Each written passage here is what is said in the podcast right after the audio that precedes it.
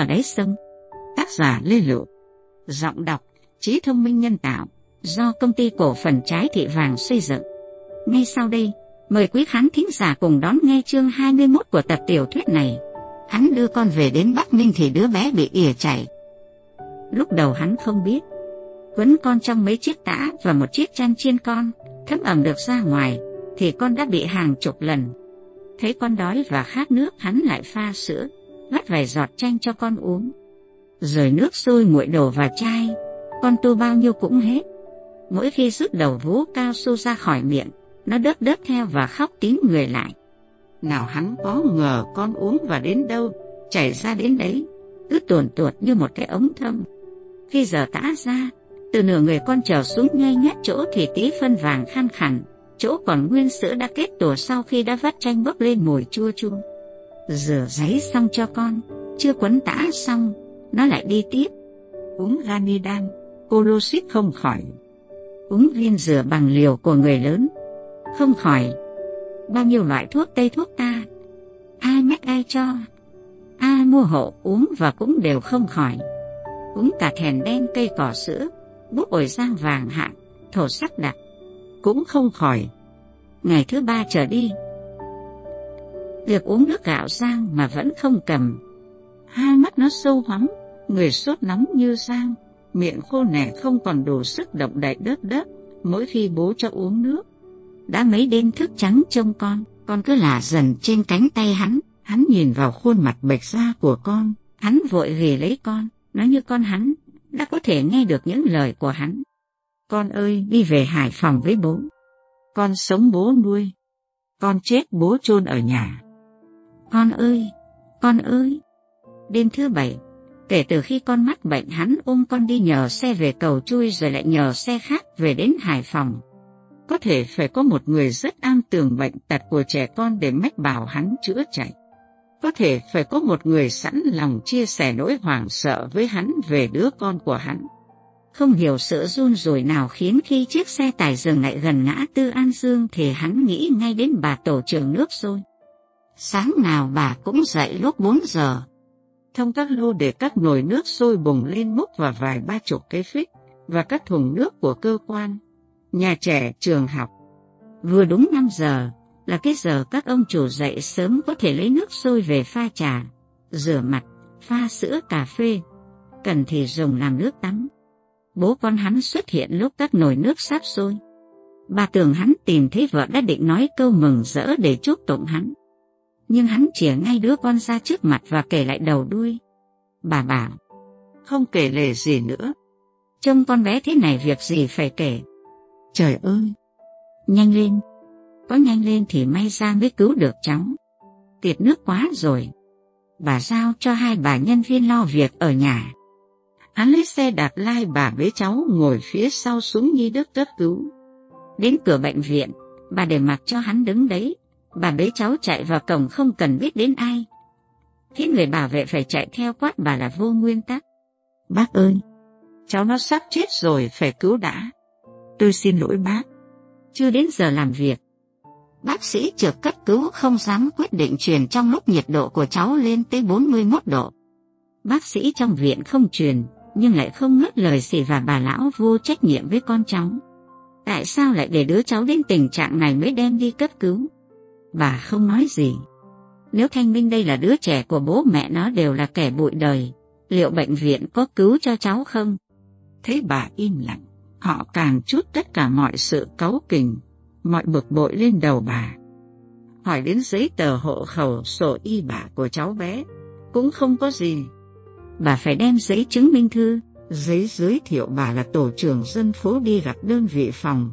Không từ vài ba năm trước, rồi kể thành tích phục vụ nước sôi cho các đơn vị bảo vệ cầu niệm cạnh bệnh viện Nhi Đức từ mười mấy năm trước để mong được thông cảm cho sự cuống quýt của bà. Thôi cứ cứu cháu đã, rồi chúng tôi xin trình bày sau. Lại các bác, bằng cách nào các bác cứ cứu lấy cháu đã. Khi hắn gửi xe đạp vào tìm chỗ hai bà cháu, thì thấy người ta đang quát nạt, mắng mỏ bà như mắng một đứa trẻ Mấy ông bác sĩ này quen với cái chết nhiều hơn là thân thiết với người sống, nên họ không mấy xúc động trước cái chết và lời van xin của người sống. Người ta cứ để bà ôm đứa bé chờ hơn một giờ sau, tức là đợi đến giờ hành chính trong một tâm trạng đau đớn của bà. Cháu nó chết mất.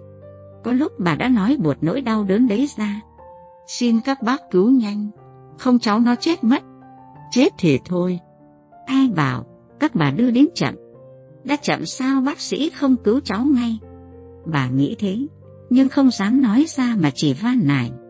Thôi xin bác sĩ cứu giúp cho cháu. Nhiệt độ cao không truyền được bà nhé. Trong khi cháu bé thở gấp và nóng như hòn than, môi nước ra mà bà chỉ dám cho cháu mút mút cái vú cao su núng vào nước. Nó như muốn nhai lấy mà sức nó không thể nhai được. Đến giờ hành chính, bác sĩ bệnh viện trường cao mặt lại hỏi bác sĩ trực ở trong phòng. Ca này đến lâu chưa? Báo cáo mới đến ạ. À? Sao không cho chuyển ngay? Báo cáo nhiệt độ cao. Hạ xuống để mà chuyển chứ. Nguy hiểm lắm ạ. À? Để tử vong thì đỡ nguy hiểm hơn à. Ông cho lấy đá trường và làm các biện pháp hạ nhiệt độ. Đồng thời tiến hành truyền cho cháu và trao cho chủ nhiệm khoa, trực tiếp theo dõi tiến triển của ca này. 11 ngày, bố con hắn nằm trong bệnh viện. Ngoài ba đứa em đưa cơm nước, các bà trong tổ nước sôi, bà con cùng ngõ lần lượt đến thăm. Người cho sữa cho đường, người cho gạo cho tiền. Nhìn thấy ai, hắn cũng rơm rớm nước mắt cảm ơn các ông các bà. Ai cũng khuyên hắn, ra viện tu tỉnh làm ăn mà nuôi con. Hắn đều hứa hẹn sẽ làm như thế. Nhưng rồi, hắn vẫn ăn cắp tình thương yêu đùm bọc, ăn cắp lòng tin của mọi người. Hắn biết, hắn tiếp tục đi trộm cắp là phụ lòng bà con, nhưng hắn làm được gì khi không có việc gì để làm. Bốc vác hay đi gánh nước bổ củi, nắm than thuê. Để con đang phải tiếp tục điều trị tại gia cho ai? Đi làm có đủ tiền thuê người trông con. Đạp xích lô hay đi buôn bán. Tiền lấy ở đâu ra?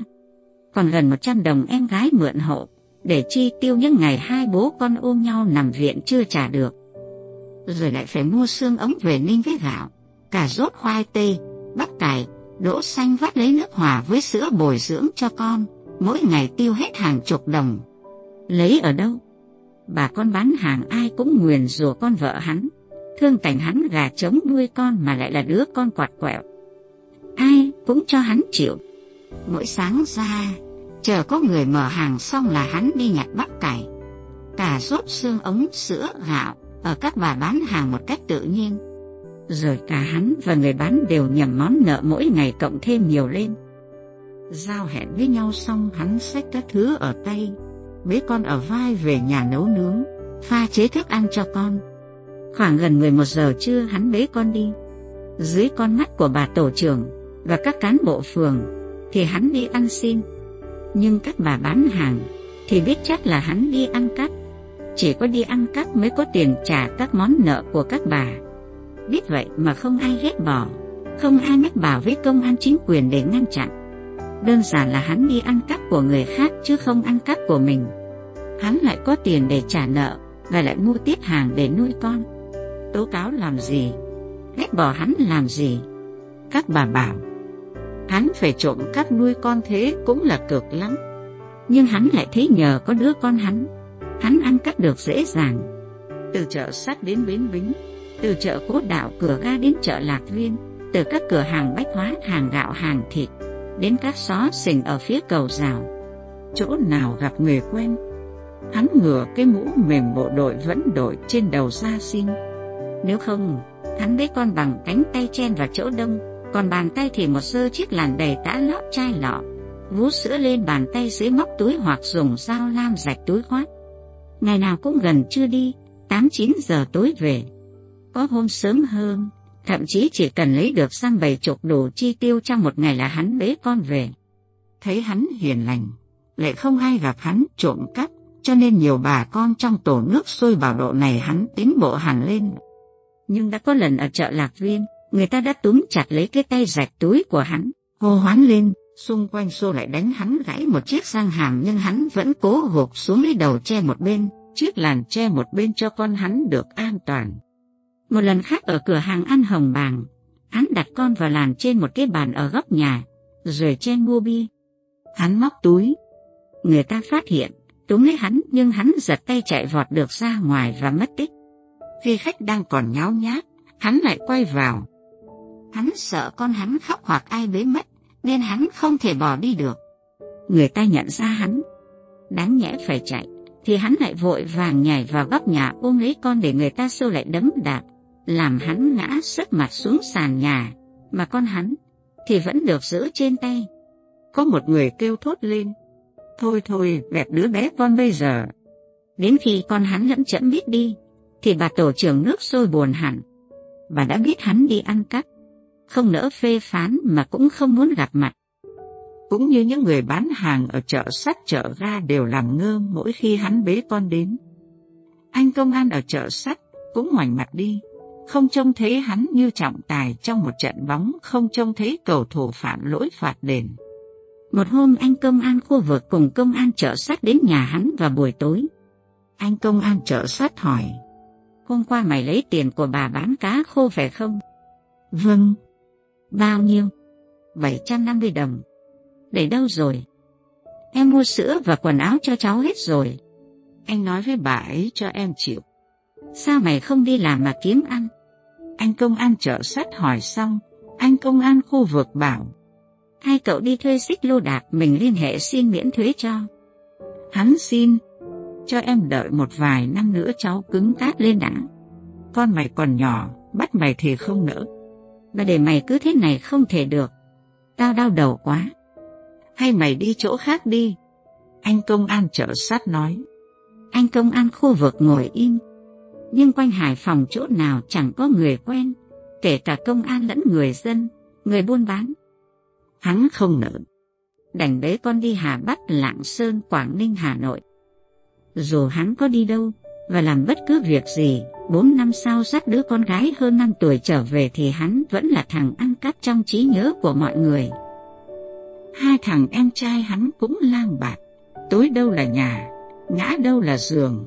Vừa đi làm hợp đồng hết cửa hàng này, ra cửa hàng khác, vừa đi ăn cắp theo nghề thằng anh. Tuy chưa thằng nào có án nhưng có chiều còn hung dữ táo tợn hơn.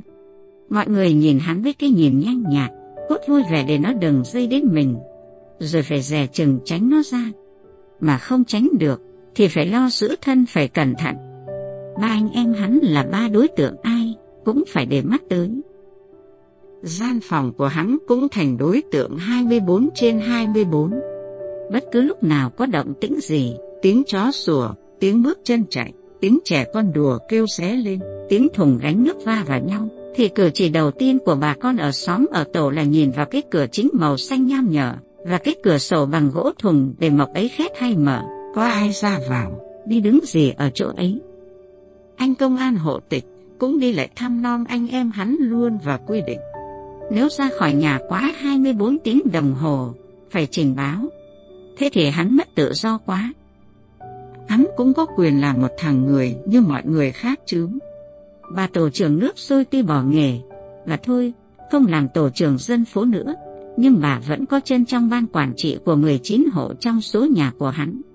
Bà bảo, cô cứ ý kiến thế này. Cháu có giận cô cũng nói. Cháu chỉ lo mất tự do của cháu. Cháu không lo người khác mất tự do à? Cháu làm gì ai cơ chứ? Cháu đã làm được gì để bà con dân phố tin là cháu không làm gì ai hay chưa? Từ hôm cháu mang con về nói thật là, ngay cả cô cũng nơm nớp không yên. Hai em cháu ở nhà thì đành đúng với đám xích lô bốc phát, mọi người đã thấy ngại, lại thêm cháu về, người ta càng rẻ chừng hơn. Ai cũng coi cháu như kẻ giết người không bằng. Cháu không là kẻ giết người, nhưng cháu cũng chưa phải là người không thể làm việc đó. Nếu thế thì cứ giết bố con cháu đi cho rảnh mắt mọi người. Cháu đã nói vậy, buộc lòng cô phải nói thế này. Cháu bạc lắm, kể cả những ngày bố con cháu khốn đốn và ai cũng biết cháu có làm việc khuất tất, có ai ruồng bỏ sỉ nhục cháu, bỏ mặc bố con cháu không. Bây giờ cháu lại nỡ nói bà con khối phố như thế. Cháu xin lỗi cô. Không bao giờ cháu quên được ơn cô và các bác, các cô trong tổ dân phố. Không ai cần cháu phải ơn Huệ làm gì. Nhưng cháu thấy như ai cũng được phổ biến phải đề phòng cảnh sát với cháu. Thành phố mấy năm nay người ta gọi là bung ra cách làm ăn mới. Bung đây không phải là bung bét té le vuông vãi, Rồi ai muốn làm gì thì làm đâu. Người ta bung ra là để cho việc làm ăn buôn bán không phải tổ túng phạm vi trong mấy thứ tem phiếu ở trong mấy cửa hàng mậu dịch. Ai muốn buôn bán ngược xuôi, ai muốn mở cửa hàng cửa hiệu, xí nghiệp sản xuất dịch vụ kinh doanh, gọi là đủ năm thành phần kinh tế. Bung ra nhưng nó lại quy củ nề nếp không tọa tệch nhương nham như ngày xưa. Thật lòng, cô cũng không hiểu hết nó bung ra như thế nào. Nhưng cháu cứ xem đấy. Bây giờ muốn ăn cái gì, muốn tiêu cái gì, muốn mua sắm cái gì cũng dễ dàng cũng nhàn hạ. Cháu cứ trông cái sông đất đấy. Ngày xưa hôi thối rác rưởi bẩn thỉu là thế. Bây giờ vuông vức bốn bể xây kẻ đá, cây cối xanh tươi, dưới sông thì nước trong veo, cứ gọi là soi gương cũng được. Rồi các con đường cầu rào, cầu niệm bến bính xi măng mở ra qua ngòa, xe cộ đi lại không phải kẹt tắt như cái cổ họng chết nghẹn nữa. Thành phố người ta làm sạch đẹp gọn ghẽ, thì con người cũng phải sạch sẽ gọn ghẽ lại. Chưa ai người ta phổ biến đề phòng với riêng trong. Thế nạn trộm cắp thì sao? Trả đời thùa nào hết được nạn trộm cắp. Nhưng, cháu thấy nó còn trắng trợn liều lĩnh hơn rất nhiều. Càng lắm người giàu, càng nhiều thằng ăn cắp trắng trợn. Nhưng cô chưa thấy ai đi ăn trộm ăn cắp về làm giàu. Đỡ chết được một đời, lại giết chết vài ba đời sau. Cô nói cháu đừng buồn. Không hiểu cháu nghĩ thế nào nếu mai kia, mà cũng chả đợi đến mai kia. Bây giờ đã khối người, người ta gọi con cháu là con thằng ăn cắp. Đã quyết đi ăn cắp, thì đẻ con ra làm gì? Mà đã đẻ con ra, sao lại nỡ làm nhục nhã cả đời nó? Ngay cả đến con nó sau này, cũng đã chắc không có người bảo là Thằng ông mày là kẻ ăn cắp chứ là cái thá gì? Thằng đi ăn cắp thì con cháu nó chịu nhục. Còn bố thằng ăn cắp thì vẫn là người nghiêm chỉnh đứng đắn. Cháu muốn nói đến ông cụ sinh ra cháu phải không? Tại sao? Ai cũng bảo cháu phải có trách nhiệm với con cháu, mà không ai đả động gì đến trách nhiệm làm cha của cha cháu. Không có cha mẹ nào lại mong con mình làm càn làm bậy. Ông cụ cũng phải đau lòng lắm. Nhưng cơ bản là cháu đã lớn rồi, cháu phải tự lo liệu lấy cho cháu và con cháu. Cô bảo cháu bây giờ phải làm gì ạ? Cô cũng định hỏi cháu thế. Cô ơi, cháu cũng không thể như thế này mãi. Cháu chỉ xin cô nói với bà con hộ cháu. Dù cháu có chết đói nhăn răng, cháu cũng không tơ hào của xóm của phường cái bát mẻ. Ai cũng lo và mong cho cháu thành người, đâu chỉ là chuyện đề phòng cháu trộm cắp của người ta. Đấy là lần cuối cùng, hắn ngồi nói chuyện với bà tổ trưởng nước sôi kiêm tổ trưởng dân phố. Mãi gần 7 năm sau, trong nhà tù, hắn xem tivi quảng cáo tin buồn, hắn mới thành người ra nghe tin bà đã mất. Tự nhiên nước mắt hắn không sao kìm lại nổi. Nhờ ban quản giáo đi đánh hộ bức điện hoa. Đấy là vòng hoa duy nhất viếng bà tổ trưởng, là bưu điện mang đến với dòng chữ. Bố con cháu phạm qua núi đau đớn vĩnh biệt bà. Nó cũng là vòng hoa duy nhất mà các con cháu bà, cùng bà con ở khu tập thể không hiểu chủ nhân nó là ai hoặc họ hàng quan hệ công tác với bà như thế nào. Còn bà, sau lần nói chuyện với hắn, bà dọn từ An Dương xuống khu tập thể mới. Chính bà cũng không biết hắn còn đi ăn cắp hay đã kiếm được việc làm. Bố con hắn sống ra sao? Còn hắn, trước đây ỉ và phải trông con bé con ốm, không đi gánh nước thuê bổ củi bốc vác hoặc làm bất cứ việc gì khác. Đến bây giờ, con gần 6 tuổi hắn vẫn không làm được những việc đó. Đơn giản là nó nặng nhọc vất vả nên hắn không quen. Mà lại ít tiền. Làm hùng hộp cả tháng có khi không bằng chớp mắt một cái. Đã có số tiền gấp hai ba chục lần như thế. Mà cứ ăn cắp mãi, cũng không thể tránh được đòn hội trợ và tù tội. Đạp xích lô cũng vất vả. Cũng lại phải có tiền mới mua được xe. Tốt nhất là ăn cắp một vài lần kiếm đồng vốn đi buôn. Chỉ cần có vốn là bỏ nghề ăn cắp. Có vốn rồi, mua những đồ không thể thiêu mốc hỏng thối, sợ gì lỗ. Trong biên bản hỏi cung và hồ sơ vụ án không ai ghi chép những nguyên nhân do hắn trình bày, nhưng chính sự tính toán kỳ quái ấy dẫn đến quyết định lúc 4 giờ chiều 13 tháng 7 năm 1987. Hắn gửi con cho bà hàng xóm rồi đi chợ sách. Hắn lấy cắp một túi tiền được 129.000 đồng, trị giá sấp xỉ ba chỉ vàng. lấy rất nhanh, dắt vào bụng rồi lững thững về. Đi đùng đỉnh như đi dạo chơi bên bờ sông đất gợn sóng lan tan và những chùm hoa phượng vĩ cuối mùa đỏ, như những bó đuốc đốt trên đầu những đôi trai gái đang đứng bên bờ sông, như đứng cạnh bể bơi dài tít tắt. Từ trên cầu ca sông cũ đến tận nhà triển lãm thành phố, dạo chơi về đón con ở nhà bà hàng xóm ra, trông thấy anh công an chợ sắt đạp xe đến hắn trột dạ nghĩ. Có chuyện rồi. Anh công an tuy không phải người quen cũ, nhưng nói năng với hắn như hai người đã hiểu rất tường tận công việc của nhau. Tiền để ở đâu rồi? Vẫn ở trong người này. Sao anh biết em lấy? Bà con bảo, thằng bế con ngày trước nó lại về đây rồi. Nó vừa vào chợ, không ngờ họ nhớ em sai đến thế. Đem con về rồi lên đồn. Có hai bố con. Em đưa cháu đi luôn. Nhưng để em đến trả bà ta việc gì phải lên đồn. Không được Bà ta đợi cậu ở trên đồn. Với lại, còn phải làm biên bản. Về đến đồn, anh công an chợ sát giao cho người công an trực rồi đi. Không thấy người đàn bà bị mất cắp. Trong phòng chỉ có hai anh công an và hai bố con hắn. Anh công an bảo cháu bé ra ngồi ngoài vỉa hè chờ. Hắn xin phép cho cháu ngồi lại đây cho mát. Nó quen việc làm của anh rồi à? Không ạ, nhưng việc này tôi có bàn với cháu. Bàn thế nào? là bảo cháu. Bố phải đi xoay ít tiền để bố con mình buôn bán nuôi nhau. Thôi viết đi. Cứ kể trình tự việc làm của anh. Không cần viết câu vừa nói. Viết xong tờ khai. Anh công an đọc xong bảo. Được. Thật thà.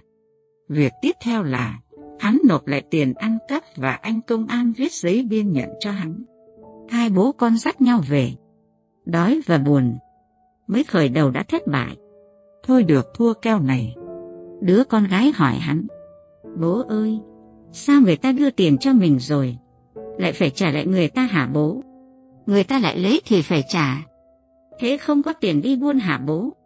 Không. Thế lại nhịn đói à? Nhịn. Bố ơi, con đói lắm. Tự nhiên con bé khóc òa lên.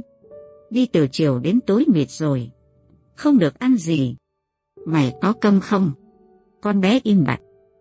Nước mắt nó vẫn chảy và nắc lên, nó phải lấy tay bịt lấy miệng. Hắn thấy tội nghiệp con, liền dỗ bằng cái giọng của hắn. Bảo cố lên vài bước qua đường tàu rồi ăn. Chưa chi đã lèo nhèo. Ai chịu được? Có đi được không hay để cõng? Con đi được.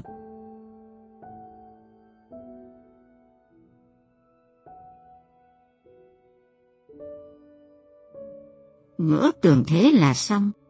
Không ngờ một tuần sau, hắn bị gọi ra tòa án quận. Phiên tòa chỉ có ông tránh án, hai thẩm phán, một người thư ký và hai bố con hắn. Đến cuối buổi lúc hắn ký xong vào bản án, mới có thêm bà mất tiền đến nhận đủ 129.000 đồng. Không có ai xem, tả cũng không hỏi nhiều. Căn cứ trên lời khai của hắn tuần trước ở đồn công an, và sau hơn một tiếng đồng hồ, đọc tội trạng của hắn, Ông tránh án hỏi, anh có ý kiến gì không? Không ạ. À. Ký vào. Hắn ký và nhận án 15 tháng tù treo. 10 tháng thử thách hay là xong lần thứ nhất chuyện ăn cắp lấy tiền đi buôn của hắn. Nhưng lại có người thẩm phán khác hỏi hắn. Anh thi hành án được bao lâu thì lại có hành động phạm tội để có mặt trong phiên tòa hôm nay? Thưa được 2 tháng 15 ngày. Anh có hiểu hành động như thế sẽ làm mức án tăng nặng rất nhiều so với bình thường? Dạ, tôi hiểu. Đã hiểu vẫn cố tình phạm tội. Thưa, tôi vẫn rất thèm có tiền để đi buôn. Buôn bằng tiền của người khác. Yêu cầu anh giải thích. Dạ, thưa tòa, nếu buôn được, có tiền tôi sẽ trả nợ người bị tôi ăn cắp. Tự nhiên một vài năm sau, người ta thấy có kẻ mang tiền đến trả cả vốn lẫn lãi Kẻ đó nói là cháu đã ăn cắp của bà hồi, ngày tháng năm bà. Bây giờ cháu làm ăn được, cháu đem trả lại bà. Cháu xin lỗi và cảm ơn bà đã cứu bố con cháu. Cháu chúc bà mạnh khỏe may mắn. Chắc người ta không nỡ lưu loa tố cáo tôi. Nghe hắn nói như kẻ tâm thần, hoặc đang nằm mê hoặc lấy là sự quanh co lấp liếm nhằm lẩn tránh trách nhiệm. Người thẩm vấn không chấp nhận tình tiết này, nhưng ông vẫn cho hắn nói tiếp về diễn biến sự việc. Nghe hắn kể, người dân thành phố qua mặt ở phiên tòa nhớ đến một ngày đầu tháng 10 năm 1987. Lần đầu tiên gió heo may thổi hưu hắt trên tầng lá bàng già khô. Lác đác những cuộn lá bứt khỏi cành trao nghiêng xuống lòng vỉa hè, còn lệt sệt cuốn theo gió đến sát chân tường mới dừng lại. Ở bờ sông lấp phía bên kia, phía đường Nguyễn Đức Cảnh, những tán lá cây phượng vĩ vung ra những lá nhỏ vàng ươm như rác xuống lòng sông lấp lăn tan cái màu vàng cuối cùng, vĩnh biệt mùa thu để bước sang một mùa đông mới, khắc nghiệt và lạnh giá.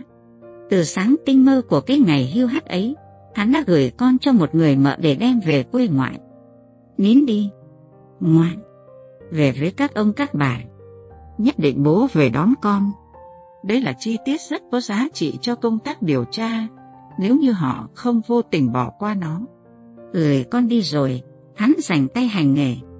Nhưng cũng phải trừ chợ sắt, địa bàn quen thuộc và phải bốn ngày sau, hắn mới cắt bọc bê bom được một túi du lịch ngoại của chị kế toán công ty phục vụ kinh doanh tổng hợp có chồng đi nước ngoài.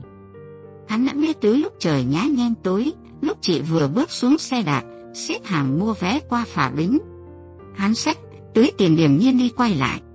Đến trước cửa nhà ngân hàng thành phố, bên một gốc cây tối không ai để ý, hắn nhanh chóng kiểm soát chiếc túi. Có rất nhiều thứ, nhưng hắn chỉ lấy chọn năm bọc tiền là 500 ngàn. Sao lại kéo khóa cẩn thận, để nó ở gốc cây như ai đó bỏ quên rồi ra đầu đường Hoàng Văn Thụ gọi xích lô ra ga, lên tàu để đi Hà Nội. Người chủ của chiếc túi lên đến bến phà bên kia mới biết bị mất cắt. Chị cuống quýt sãi này như người dẫm phải đinh, nhưng cứ phải chờ xe chờ người lên đầy phà mới quay về. Có lẽ, đến lúc tàu Hải Phòng Hà Nội bắt đầu chuyển bánh, chị mới làm thủ tục khai báo xong. Khi anh công an bảo, chị cứ yên tâm, thì chị ứa nước mắt quay ra hớt hải đạp xe đến nhà bạn bè, để cùng nhau đi kiếm đi nhờ cậy chỗ quen thuộc giúp chị. Có đến mấy chục người, cả công an bảo vệ, các tổ dân phòng, và bạn bè đi tìm dấu vết chiếc túi. Nhưng không ai nghĩ đến cây gốc cây. Nếu đứng từ phía nhà ngân hàng nhìn ra vườn hoa ở phía bên phải, ngay cạnh đường, ai cũng có thể nhìn thấy, nhưng lại không ai tìm thấy. Mãi 10 giờ sáng hôm sau một ông già đạp xích lô mới báo cho công an. Biết có một chiếc túi rất khả nghi ở gốc cây, ông đã nhìn thấy từ sáng. Chị nhận được túi của mình ở đồn công an lúc 2 giờ chiều. Nếu theo cách tính chi ly của nghề kế toán thì chị đã mừng được đến 4 phần 5, tức là 80 phần trăm. Bao nhiêu giấy tờ sổ sách thư từ không thể công bố đều còn nguyên vẹn. 500 ngàn đáng giá một cây vàng, cũng là sót nhưng với gia tài một biệt thự hai tầng có vườn cây ở cách bến bính quãng chừng nửa cây số, chồng lại đang ở Đông Âu và với nghề kế toán của mình, chị chẳng làm ai, kể cả các anh công ăn, cũng không mấy xúc động trước vụ mất cắp 20% của chị. Tuy nhiên, với người làm trật tự xã hội, vụ mất mát thiếu hụt 0,1% cũng là dấu hiệu cần phải xem xét theo dõi và cảnh giác với nó, như bác sĩ cảnh giác với vi trùng trong rổ rau sống bên cạnh nồi riêu cua màu mỡ vàng vậy. Ngay nửa đêm hôm đó, theo mức độ trình bày của chị, người ta đã cho giả soát lại toàn bộ đối tượng và nhận ngay ra sự vắng mặt của bố con hắn. Hắn đã tính toán khôn ngoan trừ chợ sát ra, nhưng lại không biết bến bính vẫn là của thành phố này. Chỉ cần động một cái, ở bất cứ chỗ nào trong thành phố xảy ra chuyện gì, việc trước tiên hắn nằm ngay trong diện người ta phải ưu tiên để ý đến. 12 giờ đêm ấy, hắn vẫn chưa về nhà, hai chiến sĩ trinh sát ngoại tuyến được cử về quê ngoại của hắn. Cùng việc đi Hà Bắc là những nơi có nhiều khả năng lẩn trốn của hắn.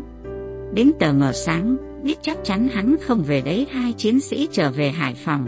Họ vô tình không để ý đến đứa con của hắn đang sống ở quê. Vì thế, không biết lời hứa của hắn với con, nhất định bố sẽ về đón con. Lúc 10 giờ hôm sau tìm thấy túi, hai trinh sát tối qua lại tình nguyện đi Bắc Giang. Nhưng như đã nói ở trên kia, mức độ sự việc còn lại không đến mức thành phố phải cử người đi mọi nơi tìm cho ra thủ phạm. Tuy nhiên tên hắn và con số 500 ngàn vẫn nằm trong bộ nhớ của các chiến sĩ công an thành phố. Lên Hà Nội hắn bảo, rượu bia chè thuốc, cà phê hắn không nghiện gì, chỉ nghiện mỗi gái. Nhưng có đồng tiền lại không thiết đến nó. Tư chí làm ăn nuôi con đã. Nghe ngóng dò hỏi về quyên một tuần không thấy động tĩnh gì. Hắn mua ba bao tải quần áo cũ, sau này gọi là quần áo sida trẻ thái măng, thuốc lá bông sen, mì tôm đường sữa. Phải có đến mấy chục bọc nhét vào ba bao tải và chiếc ba lô con cóc trên lưng với ba túi sách ở tay. Xuống ga, thuê xích lô trở về chợ đồi cách nhà cậu mở hơn một cây số, chỗ chiếu phim ngày xưa, hiền rủ hắn đi xem. Giải áo mưa ra giữa chợ bày đồ thập cầm lên đấy ngồi bán. Phải nói hắn là người bán hàng có duyên. Chỉ rằng ngày sau đã hết bay lãi bạc trăng, hắn lại đi Hà Nội lấy hàng. Hơn một tháng sau, thì hai ông cậu họ xin cho hai đứa theo hầu hạ hắn. Hắn béo đỏ ra. Con gái đi học lớp mẫu giáo. Tết hắn gửi về cho em gái một trăm đồng, nói là anh đang buôn bán ở biên giới Lạng Sơn gửi về, tốt nhất là không nên nói gì với ai. Hai thằng em trai thì thằng út được chị Biển nhờ người giúp, chạy đi xuất khẩu lao động ở Liên Xô. Thằng kia theo người ra Đồ Sơn trốn đi Hồng Kông không biết sống chết ra sao. Thôi cũng là cái số. Biết thế nào? Nỗi buồn răng như mưa phùn mờ mịt dâng lên trước mặt hắn, từ phiên chợ hăm ba Tết, ngày ông táo lên trời. Trong chen chúc xô đầy, người mua người bán người đi lại, hắn vẫn thoáng thấy bóng cô Hồng. Lập tức bỏ đống hàng cho các em, hắn xô đi chen lấn đuổi theo cô. Hắn gọi, cô như không nghe thấy. Hắn dấn lên, nhưng mỗi lúc hắn càng xa cô hơn. Cô có nhận ra hắn không? Thực ra, cô đã biết hắn về đây. Ngồi chỗ này hàng tháng nay rồi. Cô không thể gặp lại hắn. Không muốn gặp thì dẫn rượu qua mặt hắn làm gì. Thế mới là đàn bà. Trong ý nghĩ nông cạn của mình, bao giờ họ cũng muốn làm dối tinh dối mù lên để cho những thằng đàn ông nóng này bột chộp không biết đường nào mà lần và nếu nhạy bén một cách rất tất chiều theo ý họ, bao giờ cũng phạm sai lầm. Nó giống như họ muốn anh múc cho họ một gáo nước rửa chân ở vũng nước trong trước mặt, thì bao giờ, họ cũng quấy đột vũng nước ấy lên với một niềm thích thú hồn nhiên, và hãnh diện một cách ngu xuẩn, quấy đục lên rồi, mà lại nũng nịu. Múc nước cho em đi. Anh chả yêu em gì cả. Kẻ có tư chất đàn ông phải biết lạnh nhạt vút ve trong một trạng thái bình thản không mảy may xúc động và phải biết quyết đoán phía trong những lời nói cử chỉ âu yếm một cách giả dối. Để đợi đến lúc nước trong thì chỉ cần vớt lên vài giọt cũng làm cảm động cả một đời người con gái. Còn anh thành thật suốt ruột suốt gan, sang sái làm thỏa mãn đòi hỏi vô cùng của đàn bà, thì bao giờ cũng đem lại kết quả là con số không, hoặc ít ra cũng xoắn vạn đời anh như một con số tám. Đúng là như thế. Cái hình ảnh lúc này như một chứng cớ thật khi hắn đi nhanh thì khoảng cách giữa cô và hắn xa xa. Còn khi hắn gần như chán nản muốn quay lại, khoảng cách hai người lại ngắn hơn. Và cuối cùng, hắn cũng gặp được cô. Như là bất ngờ, cô reo lên. Núi Hà, về đây lâu chưa? Có khỏe không? Giá như cô sầm mặt lại và lăng nhục hắn, kẻ sở khanh. Một thằng lưu manh hèn nhát, thì hắn còn thấy một cái gì đấy, sự dây dứt đau đớn ê chề, một cái gì đấy vẫn còn rằng níu giữa hai người. Sự vồn vã của cô ngay trước khắc dập tắt sự hồi hộp đang bừng bừng, dâng lên chín đỏ hai vành tai hắn, người hắn lại lạnh đi. Cô bảo, tối rỗi đến Hồng chơi, vẫn ở nhà cũ đấy. Hồng có việc rất muốn nói với núi. Cô đi rồi, hắn vẫn đứng ngẩn ngơ. Việc gì đấy? Hắn lại thất thỏm chờ cho đến tối. Trong khoảng thời gian từ trưa đến tối là vô cùng dài. Hắn đã dò hỏi người làng cô, biết được cô đã có chồng. Lấy được hơn một năm nay. Chồng cô là một công nhân ngoài mỏ tràng bạch đã về hưu, hơn cô khoảng hai mươi hay hai năm gì đó.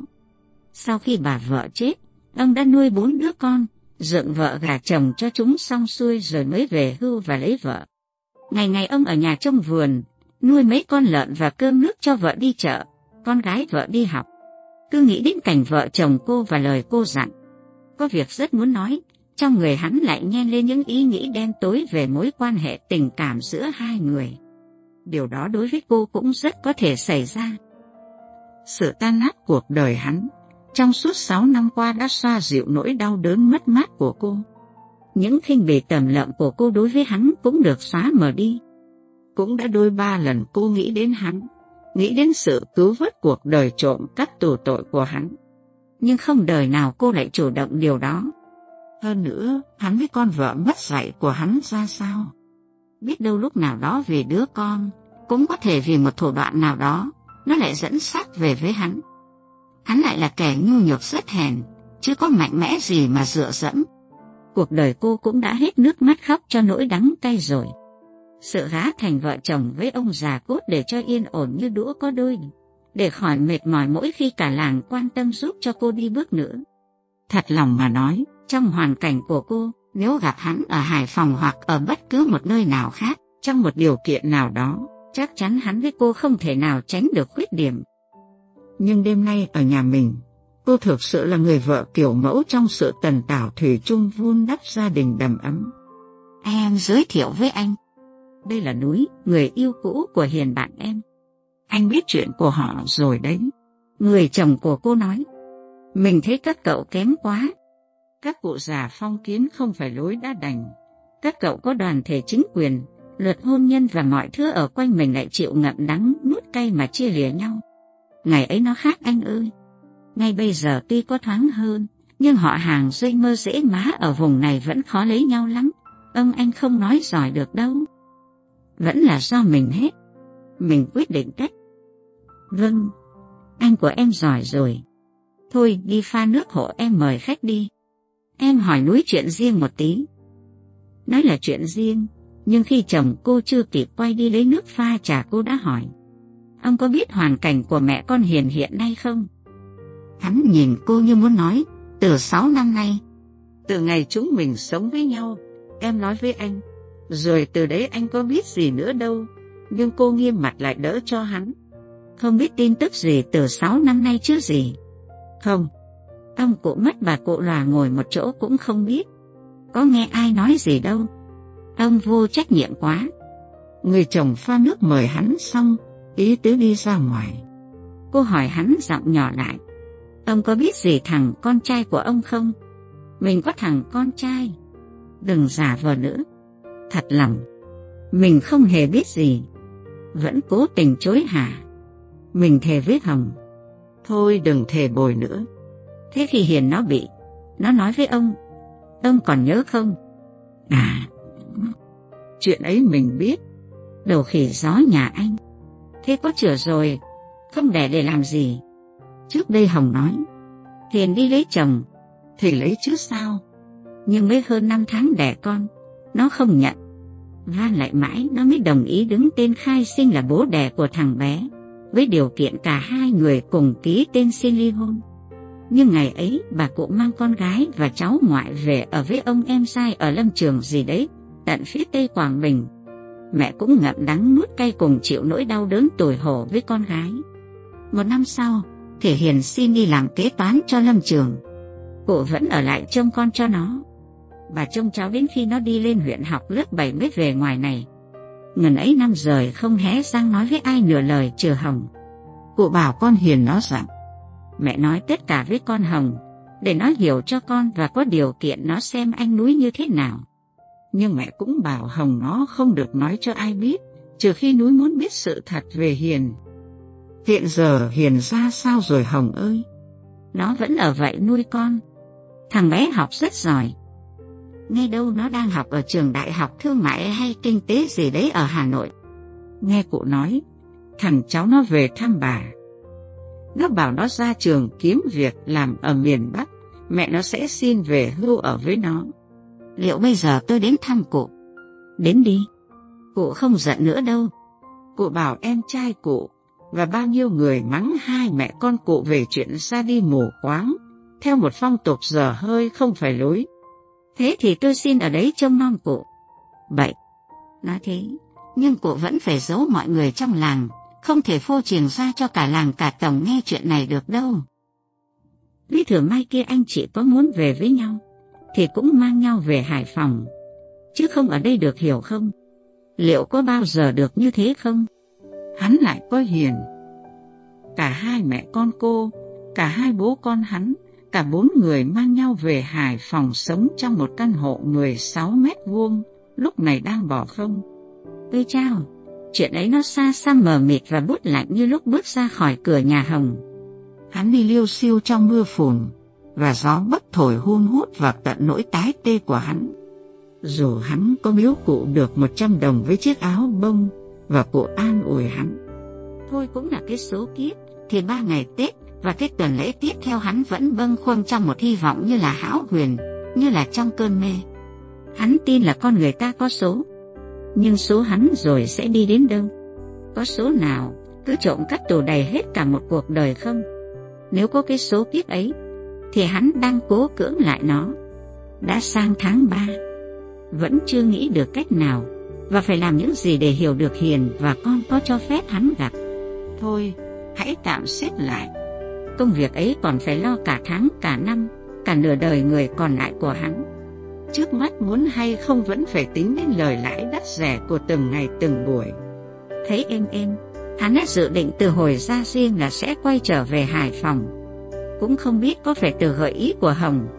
Hai người mang nhau về Hải Phòng mà ở, để hắn quyết định chuyến này về Hải Phòng mua hàng. Về để xem nhà cửa thế nào. Về để gặp lại bà con bảo rằng cháu đang làm lại cuộc đời đây. Thôi không đi ngày mai. Ngày 17 ca xấu lắm. Đã nhầm tính thế. Không hiểu sao lại cứ đi. Rồi tự nhiên hôm trước lại mang về cho con rất nhiều thứ đường sữa, bánh quy, quần áo và nói gờ. Nếu bố không về, con ngoan chịu khó học nhé. Sao bố lại không về? À bố quên. Nếu hàng nhiều bố chưa về kịp ngày mai, ba anh em hắn đòn gánh buộc ba tải ở đầu đi về phố Phạm Hồng Thái.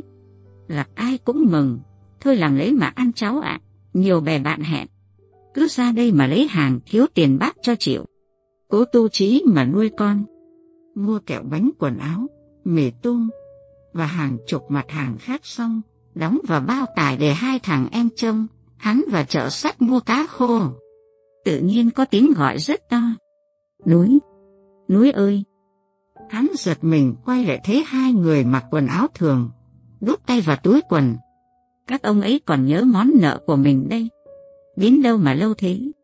Em về quê. Món tiền bến bính tiêu hết chưa? Em dùng nó để mua hàng. Em có sổ, em cho nợ và người ta nợ em đây. Một anh công an cầm sổ xem rồi nói. Mày dùng số tiền ấy để thay đổi cuộc đời thế là mày có trí đấy. Nhưng luật pháp là luật pháp, không thể chiếu cố theo cảnh ngộ của từng người. Trong tất cả những lần nợ của mày, cộng lại là triệu sáu đúng không? Cũng vào khoảng ấy. Bây giờ đã giả được hết chưa? Nếu bán cả vốn lẫn lãi, khả năng của em trả được một triệu. Cho em xin sáu trăm.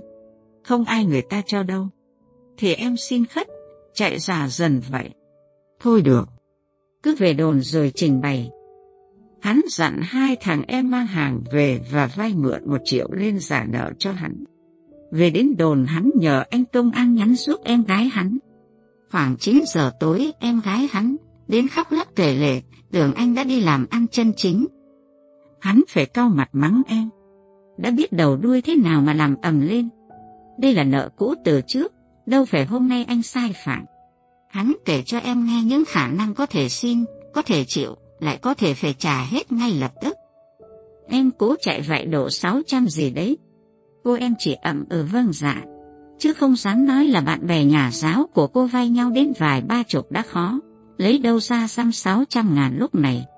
Anh công an trượt xuôi anh em hắn. Trường hợp của cậu, nếu có ai đó trong gia đình làm đơn trình bày, có phường xóm chứng nhận và đề nghị thêm để cấp trên xem xét, may ra được giảm ít nhiều.